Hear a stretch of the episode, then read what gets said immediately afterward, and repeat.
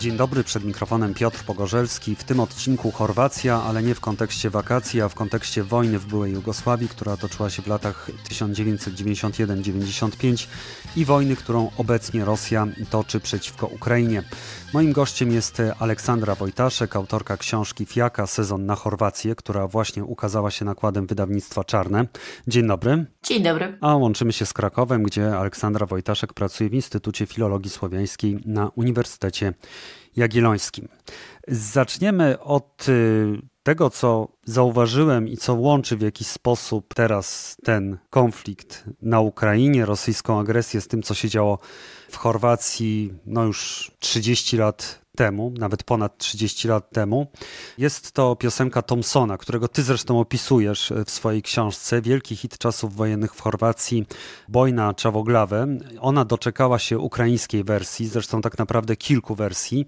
Powiedz, jak Chorwaci patrzą na obecną wojnę? Czy budowane są jakieś analogie na zasadzie Serbowie, Rosjanie, Ukraińcy, Chorwaci? Tak, to ciekawe, że ta chorwacka piosenka z czasów wojny Thompsona okazała się być e, również wykorzystywana teraz e, przez, przez Ukraińców.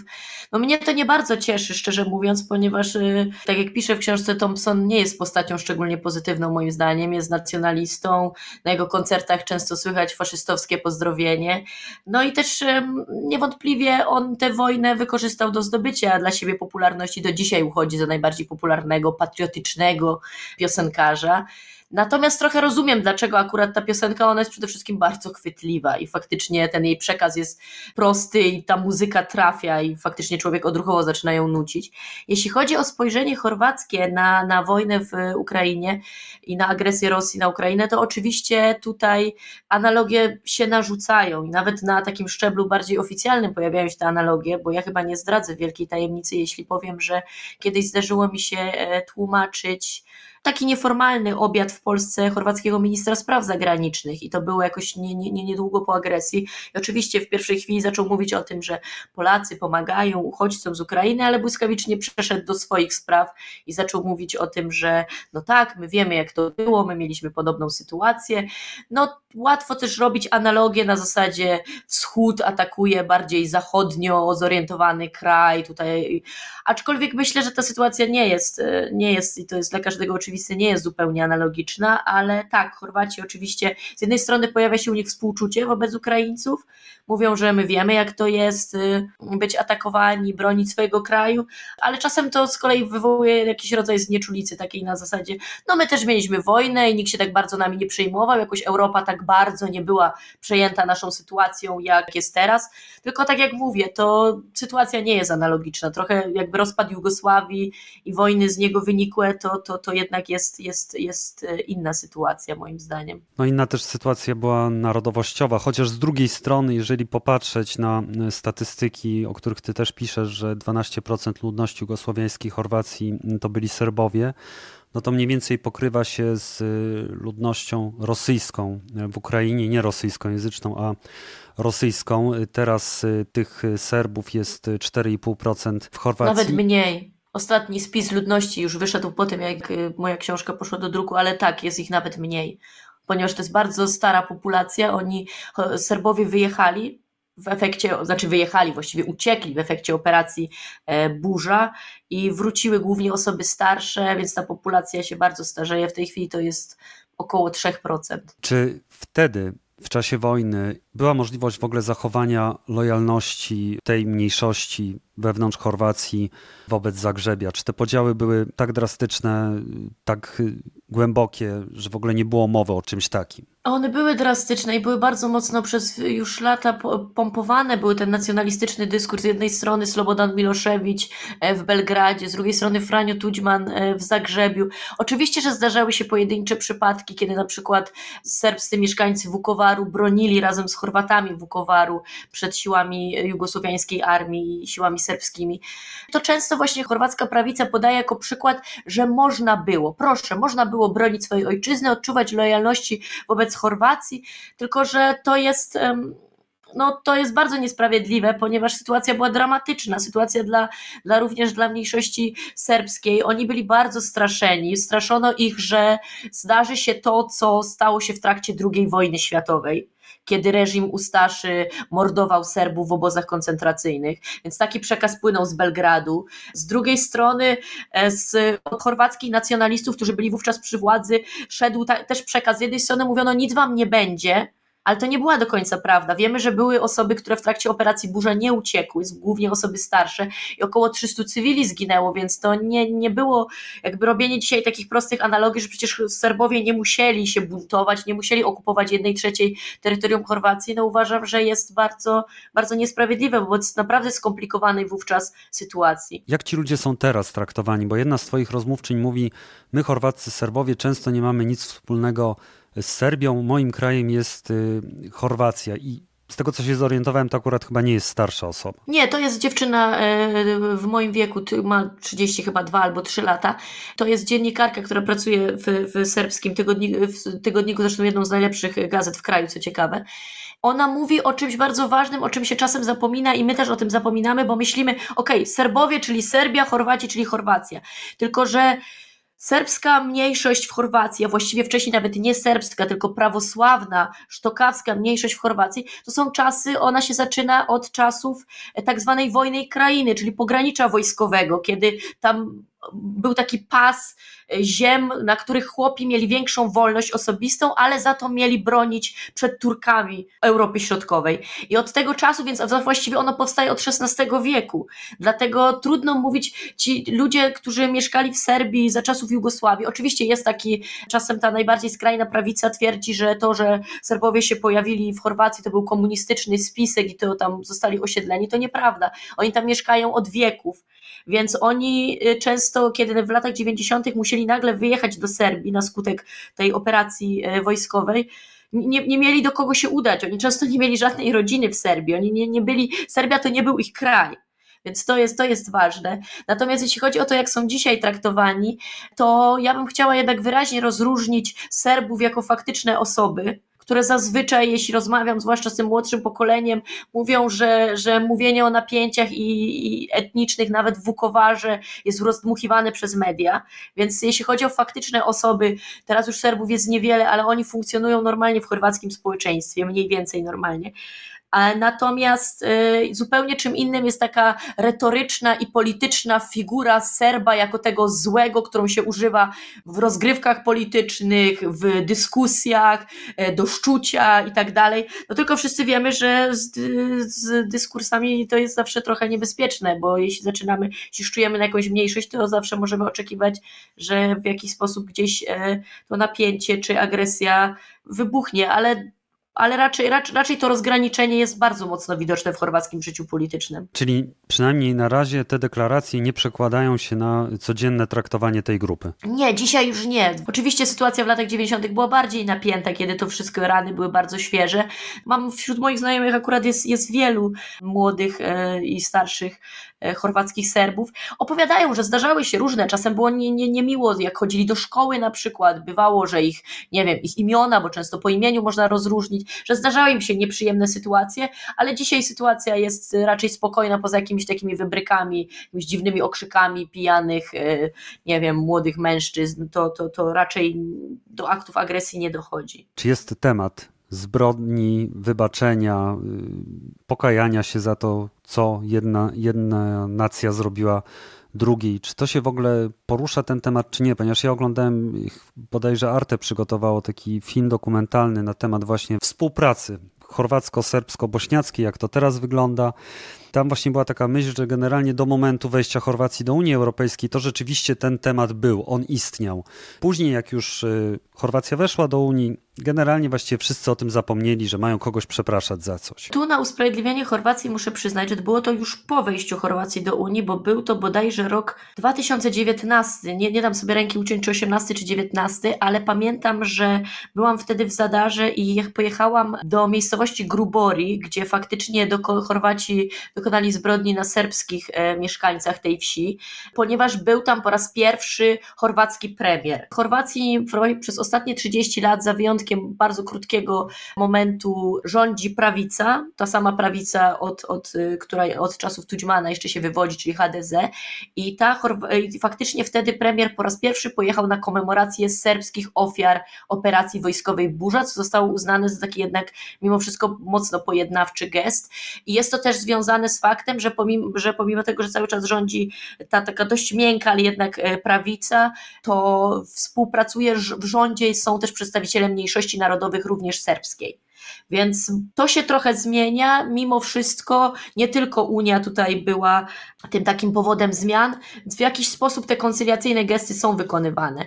Tutaj no, grupą, która najbardziej temu oponuje, a jest to silna grupa mocno wpływająca na politykę e, Chorwacji, no to są e, niestety weterani wojenni. I właśnie o tych weteranów chciałem zapytać, ale jeszcze za chwilę mówiliśmy tutaj o Chorwacji, o zbrodniach chorwackich, ale też y, pytanie, czy Zagrzeb domaga się od Belgradu tego rodzaju wybaczeń i e, przeprosin za to, co Serbowie dokonali. Tak, no ten, ten problem jest nieustająco e, obecny. Wydaje mi się, że Serbowie nawet mniej, jakby mniej, e, mam wrażenie, że oni trochę, ta wojna z Chorwacją już jest gdzieś daleko w ich, ich wyobraźni, ponieważ później wydarzyły się rzeczy dla nich dużo bardziej traumatyczne i, i bolesne mimo wszystko czyli, czyli kwestia Kosowa. E, niepodległość Kosowa jest tutaj dla nich znacznie bardziej palącym i bolesnym tematem.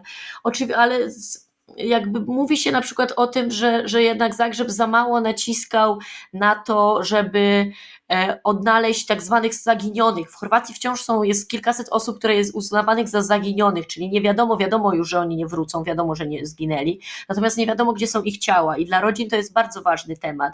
Zresztą w Bośni to jest jeszcze bardziej ważny temat, ale to nawet nie, nie, nie będziemy zaczynać, bo byśmy musieli bardzo długo rozmawiać.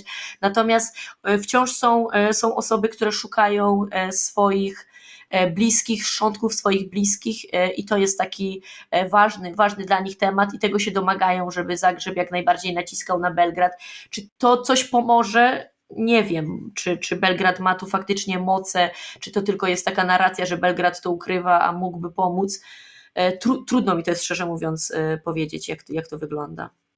To przejdźmy w takim razie do sytuacji weteranów. W Chorwacji jest Ministerstwo Weteranów piszesz o liczebności tych weteranów 400-500 tysięcy. Rozumiem, że te liczby też się zmieniają. Tak, to jest właśnie jeden z najbardziej kontrowersyjnych tematów związanych e, właśnie z weteranami, którzy w Chorwacji nawet nie są określeni, bo słowem weterani, tylko braniteli, czyli obrońcy, ponieważ to jest bardzo ważne, że oni bronili kraju, to nie są weterani, mogliby być z jakiejkolwiek wojny.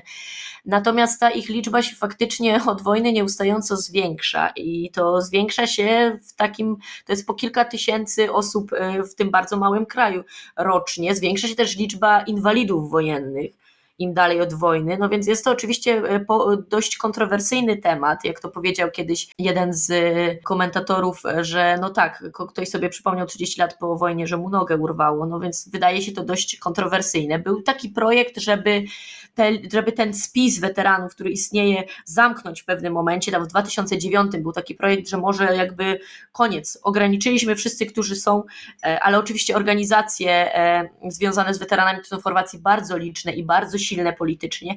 Zbuntowały się natychmiast, powiedziały, że nie może tak być, przecież może być sytuacja, że nie wiem, ktoś był za granicą, albo no jest to dość, wydaje się to dość kuriozalne, że ktoś przez 30 lat nie uregulował swojego statusu weterana albo inwalidy, ale e, te naciski były tak silne, a oni naprawdę mają ogromną polityczną moc, e, że, że ten rejestr jest otwarty i faktycznie cały czas przyrasta liczba weteranów. W tej chwili to jest już 11% mieszkańców kraju, całej liczby mieszkańców kraju, a więc też kobiet, dzieci. A ty mówisz o mocy politycznej, to znaczy, że oni mają własne organizacje polityczne, czy w ramach HDZ-u? Nie, oni, nie, oni są uważani często za e, zbrojne skrzydło HDZ, mają swoje organizacje bardzo liczne, ale one nie są w teorii polityczne. To są organizacje stuprocentowych inwalidów, organizacje weteranów tego regionu i tak dalej. Bardzo dużo jest tych, one są bardzo rozrobione, bardzo dużo jest tych organizacji weteranów i one w teorii nie są polityczne, ale prawda jest taka, że potrafiły właśnie obalać rządy. Ja opisuję ten,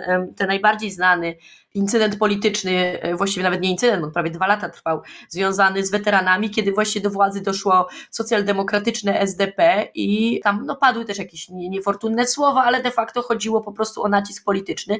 Weterani rozłożyli swoje namioty, takie wielkie białe wojskowe namioty przed ministerstwem, e, właśnie ich ministerstwem i zaczęli protestować i protestowali tak długo, aż został zmieniony minister weteranów, premier i prezydent i bez wątpienia oni mieli na to duży wpływ. Więc tak, te, te organizacje są bardzo silne. Tylko pytanie, czy one są silne same z siebie, czy są po prostu wykorzystywane, tak jak powiedziałaś, jako pewne ramię zbrojne, czy też są wykorzystywane w rozgrywkach politycznych. Tak, oni są, to jest bardzo smutna historia, ponieważ wielu z tych szeregowych, może nie ci, którzy są we władzach, ale wielu z tych szeregowych członków, to są ludzie, którymi po prostu jest łatwo manipulować, ponieważ oni nie do końca odnaleźli się często w tej cywilnej rzeczywistości powojennej. Często cierpieli na albo, albo na jakiś rodzaj inwalidztwa związany z, z wojną, albo na prostu zespół stresu pourazowego, więc mieli problemy, żeby się odnaleźć w rzeczywistości powojennej, a na to rada była prosta, dostali jakby, jeśli chodzi o pieniądze, tu zdecydowanie nie mogą narzekać. Chorwackie państwo finansowo mocno ich wspiera i mocno ich wspierało, oni wszyscy dostali coś w rodzaju rent, czy też emerytur całkiem dobrych, jeśli porówna się je do przeciętnych emerytur chorwackich, tylko że jakby zostawiono ich trochę samych sobie, a to są często ludzie bardzo łatwo podatni na manipulacje, ponieważ oni nadal trochę żyją żyją tą rzeczywistością wojenną. Oczywiście uogólniam teraz, ale mówię o tych, tych ludziach, którzy faktycznie działali tam, czy też byli w namiocie, których ja poznałam i, i tak składam te opowieści w jedno. Dla nich ta rzeczywistość jest dość czarno-biała. Byliśmy my, broniliśmy kraju, byli Serbowie, byli źli, tak trzeba było, a teraz nagle w tej rzeczywistości 30 lat po wojnie, kiedy sprawy są znacznie bardziej skomplikowane, kiedy okazało się, że chorwacka niepodległość wcale nie jest taka piękna, jak miała być, że dla wielu ludzi nie ma pracy, że dla nich nie ma pracy, że oni niby wszyscy ich klepią po plecach i mówią fajnie, fajnie, że walczyliście i jakby jesteśmy z was dumni, ale tak naprawdę najlepiej się usuńcie z widoku, bo jesteście problematyczni, a my tu próbujemy iść do Europy i znaleźć nową, nowy pomysł na to państwo, to no, są, są po prostu łatwo jest z nimi manipulować, taka jest prawda, więc oni politycznie są faktycznie no, no, no łatwi do tego, żeby łatwo szczuć też właśnie, łatwo używać figury wroga, łatwo mówić, zapomnieli o nas, już nas, Chorwacja nas już teraz nie potrzebuje, a my za nich przelewaliśmy krew, więc no to jest trudna sytuacja. Czy to są ludzie, którzy mają, jeżeli chodzi o ich poglądy polityczne, czy to są poglądy bliższe prawicy, czy nacjonalistyczne, czy to jest już za duże uogólnienie? No nie, nie chciałabym robić to tak aż dużego ogólnienia. Oczywiście większość z nich, których spotykam, którzy się też też udzielają w tych organizacjach, czy, czy właśnie są po stronie HDZ, no to często mają właśnie poglądy nacjonalistyczne, aczkolwiek absolutnie nie można, nie można tego uogólnienia robić. Jest na przykład taka organizacja, którą śledzę, to jest organizacja Wedra. To są weterani ostatniej wojny antyfaszyści, przy czym antyfaszyści po chorwacku znaczy, że to są poglądy w jakiś sposób, że oni też e, wskazują na walkę partyzancką w trakcie II wojny światowej, że mają takie poglądy właśnie bliższe lewicowy, E, że dostrzegają różne marginalizowane grupy, a więc absolutnie e, takie uogólnienie trzeba jednak mieć świadomość, że bardzo, że ten, ten ilość ludzi, którzy ruszyli do wojny, to to, to naprawdę była masowa dość wówczas mobilizacja, więc to byli ludzie przeróżni, o bardzo różnych poglądach. Bo my jak mówimy o weteranach, jednak mówimy trochę o tych ludziach, którzy w jakiś sposób się gdzieś tam politycznie udzielają. Natomiast znam wielu rodziców, ojców, głównie, no bo jednak kobiet było znacznie mniej. Wielu ojców moich znajomych było, walczyło, niechętnie to wspomina, mówi, że to traumatyczny, trudny czas, ale, ale to się nie przekłada dzisiaj aż tak bardzo na, na, na, na ich wybory czy poglądy. Czy część z nich też dołączyła do jakichś e, grup kryminalnych? Czy w Chorwacji to był problem? Znaczy w latach 90. E, ogólnie grupy kryminalne, myślę, że nie tylko w Chorwacji, ale w całej Jugosławii, zresztą w całej Europie chyba środkowo-wschodniej to był, e, to był duży problem, że po prostu państwo było bardzo słabe, stare się rozpadło, zapanował chaos. Y, po wojnie też oczywiście dużo ludzi, no to stracone pokolenie, jak się mówi o tej powojennym pokoleniu. Ja lubię, lubię to na podstawie literatury widzieć, y, bo, bo dużo powstało tej literatury. E, zresztą na polski niedawno, nawet w moim przekładzie wyszła, wyszła książka bośniackiego pisarza Faruka Szechicia, nazywa się Nieśmiertelnik 03143 i e, on tam właśnie opisuje wojnę, w której był na froncie, ale też opisuje to coś, w jaki sposób on się zachowywał i czuł po wojnie. I on w pewnym momencie pisze, to tak zapamiętałam to, bo takie mi się to wydało znaczące, mówi, że dwa lata po wojnie byłem nieobliczalny jak Bruce Lee, który z palców zlizuje własną krew, że, bo on się wdaje w bójki, oczywiście alkohol, narkotyki, że to jest jakby reakcja na te traumy. Więc e, czy, czy powiedziałabym, że weterani jakoś przystępowali do organizacji kryminalnych? Myślę, że one funkcjonowały, funkcjonowały już wcześniej, one się dobrze odnalazły w tym chaosie lat 90.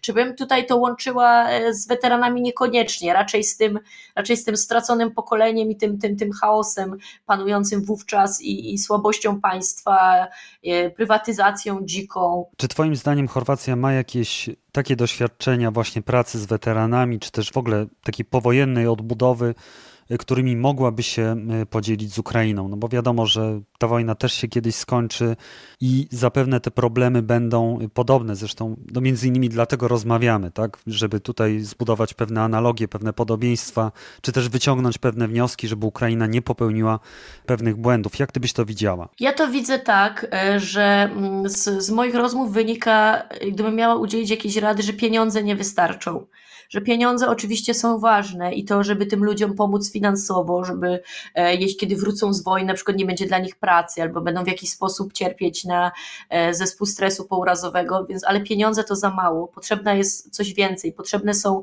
projekty, które włączą na powrót tych ludzi do społeczeństwa, bo wojna to naprawdę traumatyczne wydarzenie, które wyrywa człowieka trochę z tego świata, w którym do tej pory żył i bardzo ważne jest, żeby pomóc mu z powrotem się zintegrować, żeby on miał pracę, a nie tylko był na jakimś zasiłku, nawet największym. To jedno. Po drugie, wydaje mi się, że Chorwaci przez moment y, popełnili taki błąd, że y, mówiono o tym, że skoro my walczymy o słuszną sprawę i skoro walczymy o niepodległość własnego kraju i bronimy własny kraj, to oznacza, że potencjalnie ryzyko na przykład właśnie e, chorób psychicznych wynikających z traumy, zespołu stresu pourazowego i innych nam mniej grozi, bo przecież wiedzieliśmy o co walczyliśmy, ale to nie jest prawda.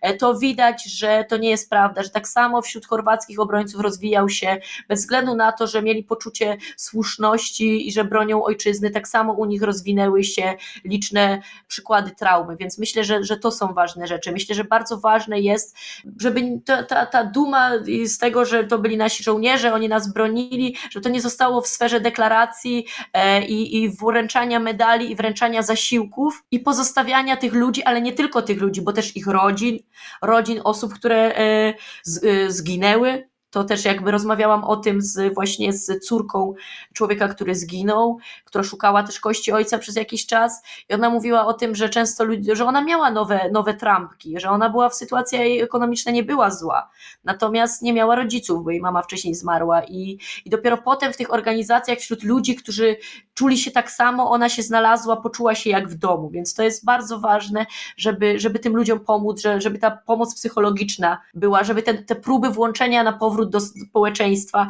żeby nie wierzyć, że to się stanie samo bez udziału państwa. Miejmy nadzieję, że tutaj państwo chorwackie też w jakiś sposób pomoże e, Ukrainie i te kontakty będą się jakoś e, zacieśniać, wymiana doświadczeń też będzie.